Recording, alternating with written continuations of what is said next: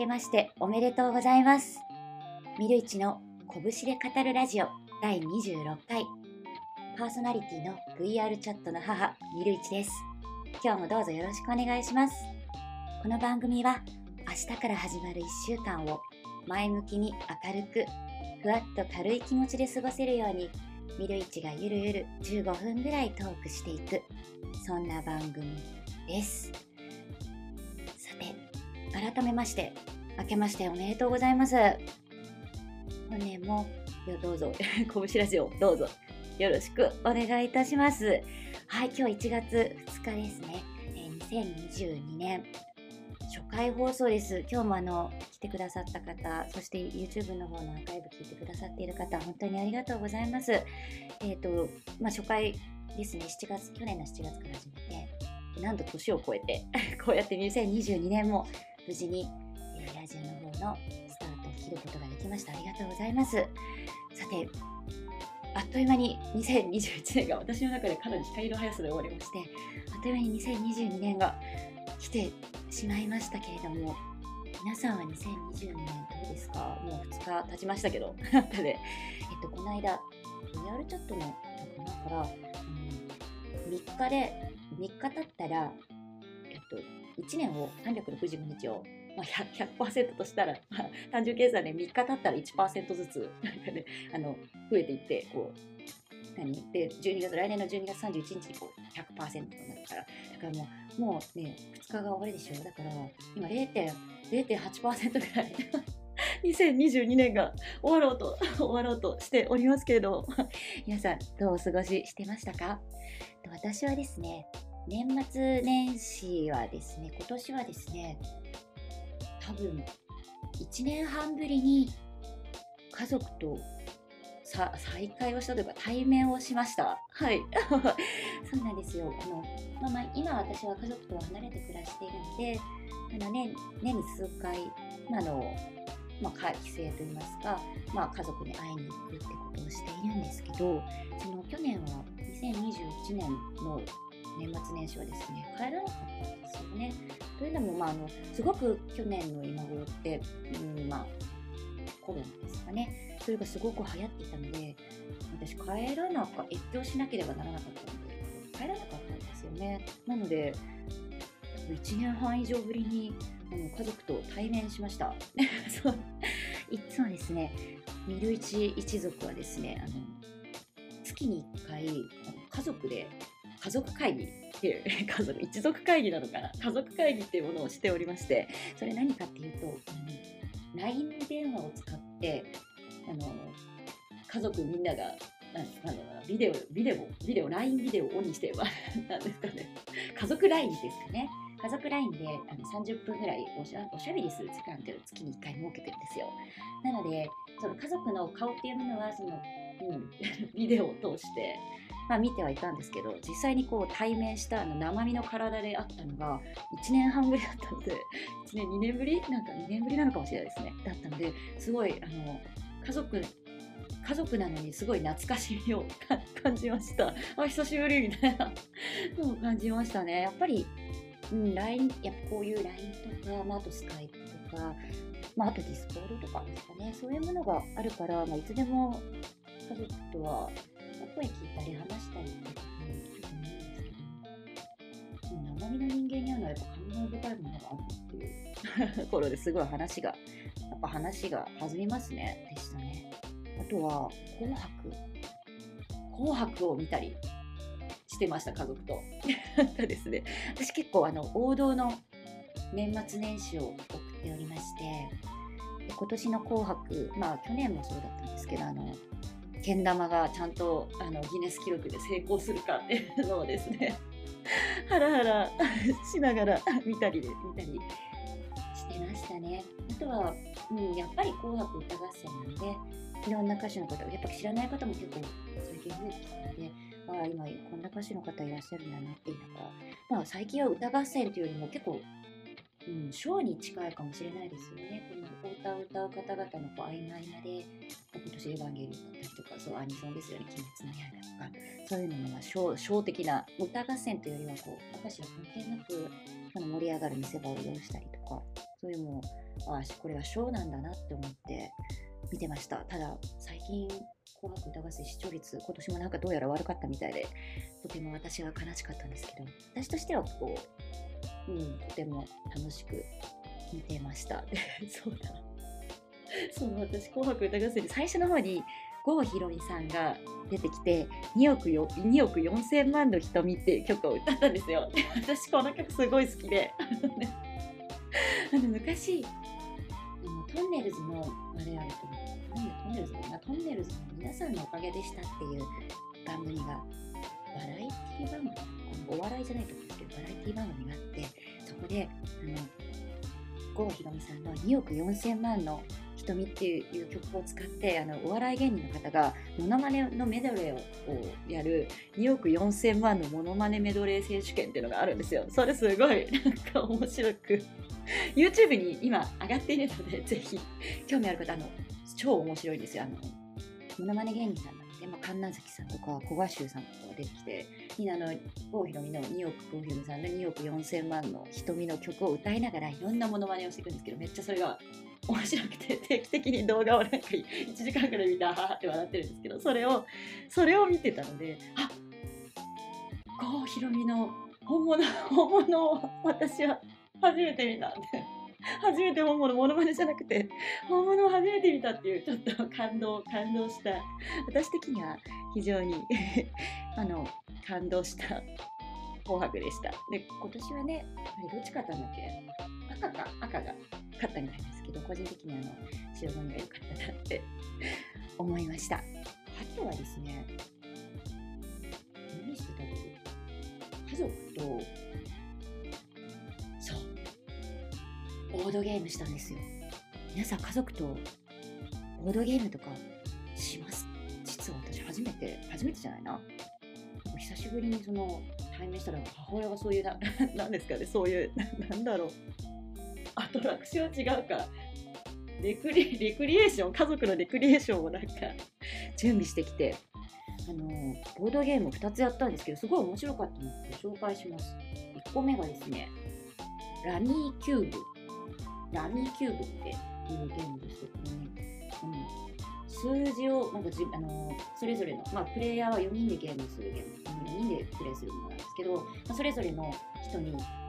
数、うんとね、手札を、手札をね、十数枚、14枚ずつ配って、その手札を全部なくした人が勝ちなんですけど、その手札をなくすには、うん、同じ色、あのトランプ、トランプの、トランプの、トランプだの、トランプを2組用意しなきゃいけないんですけど、まあ、実際トランプでそういう専用の、まあ、なんだろう、うんと、もの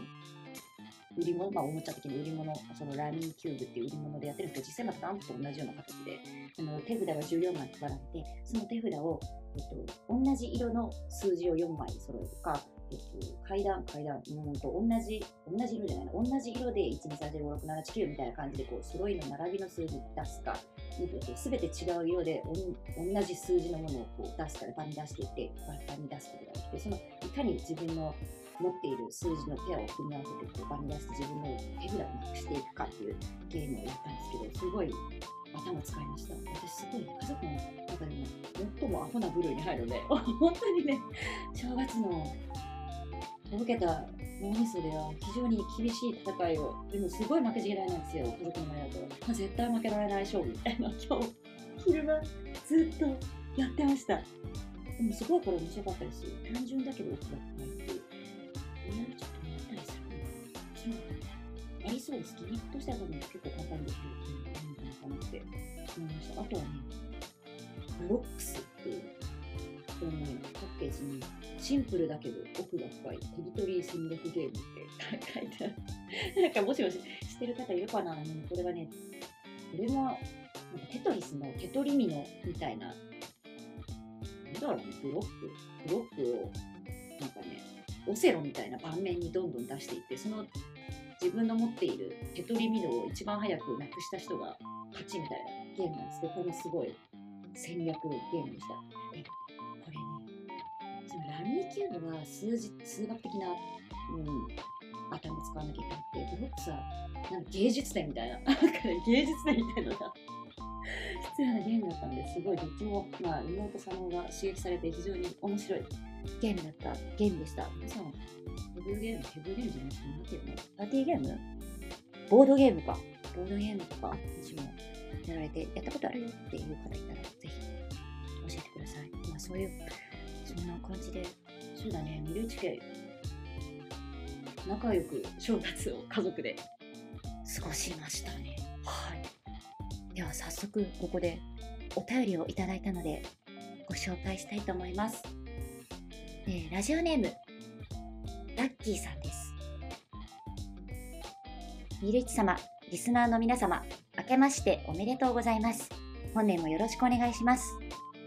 この正月は初めて V 茶で年越ししました。バーチャル空間で同じ空間空気感を共有しながらフレンドさんたちと過ごす初めての年越しは経験したことないなんだか心温まる素敵な時間でした。学生時代に寮で仲のいい友達とこたつを囲んで年越しをした時のような懐かしさも感じました。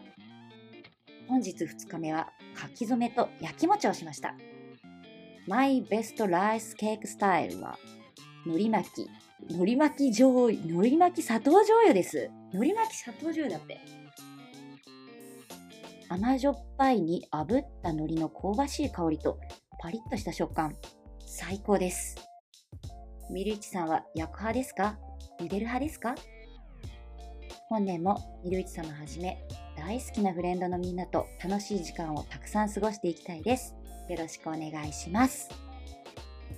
はい。ラッキーさんお便り新年のお便りありがとうございます。さてあー VR そうだねバーチャル空間で年越しを V チャで年越しをされたってことですごく今現代風でもす今風現代風なんだよね。そうだよね。その V チャで私もあの私はあの V チャでは年越しはしなかったんですけど結構あのツイッターの方であのカウントダウンでいろいろイベント行ったよとか花火したよとかあとはなんかラジオ体操やったよとか皆さんのあのお写真を見てあーすごく楽しそうだなって思って拝見してました。でもねほんそのなかなかこういう中でこういう、まあ、現現状の中でこうやって友達と一緒に会って年越しをするっていうのが今難しいのでこう VR チャットの中でそうやって仲の良い友達とそうだね寮寮生活みたいな感じでワイワイしながら年越すってすごくいいなって充実してる年越しをされたんだなっていうふうに私は感じました。いやすごい羨ましいです。いいですね。あの V チャの中ってそれこそまあ、ジョの鐘とかも、ゆく年来る年かとかも多分見れるのかな。見れたりもする。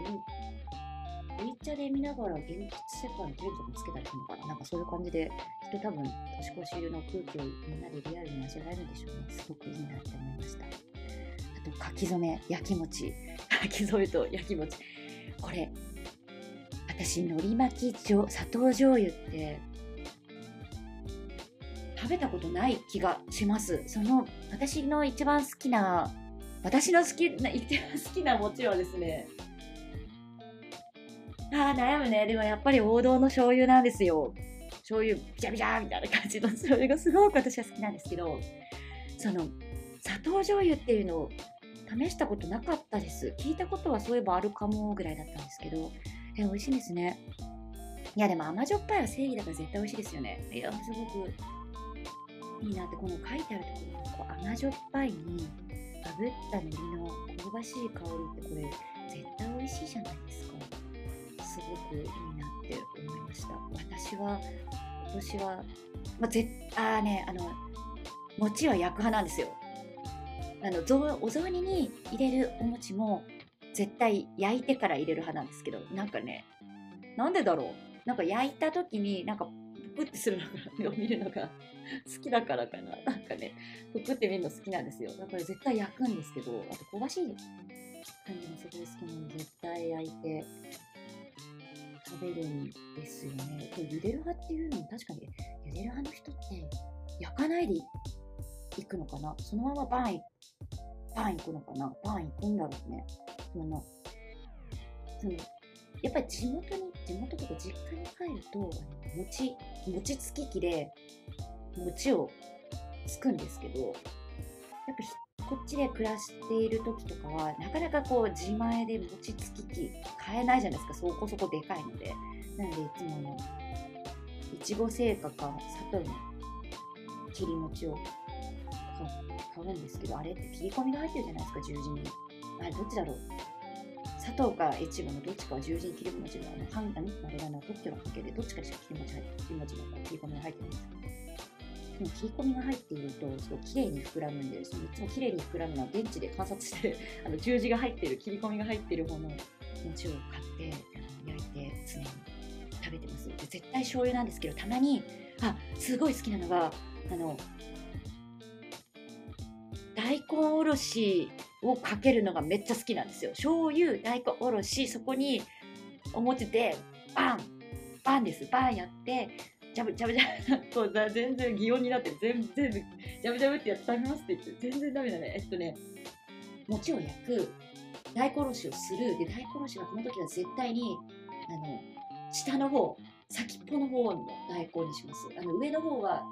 味がしみる煮物を使って絶対大根おろしの時は先っぽのを使う。んですけどさであの面倒くさいから皮むかないですけどガリガリガリガリガリってやって絶対水分をあの極限まで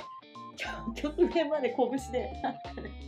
極限までこう水を切る醤油の中に大根おろしバン入れて餅バン入れて食べるのが私は好きです。そういうあの焼き餅を。私は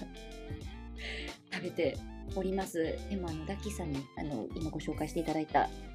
海苔巻き砂糖醤油。私はじゃあやってりがとうございました。とても嬉しかったです。はい。じゃあそんな感じで2022年の 初回放送結局ね最近食べ物のことばっかり話してるっていうふうにいろんな人からツッコミを受けていてで今日もあの焼き餅の話をして終わってしまう。そういうそういう拳ラジオでした。はい。じゃあエンディングの前に、え、告知をします、え、1つ目、え、自己紹介動画をそういえばね、え年始に年末年始で作りましたえもうすでに見てくださった方いらっしゃいましたら、とってもありがとうございます。え、YouTube のトップページに載せてて、まあ、1分40秒ぐらいの超短い動画なので、ぜひ見てくださったら、めっちゃ嬉しいです。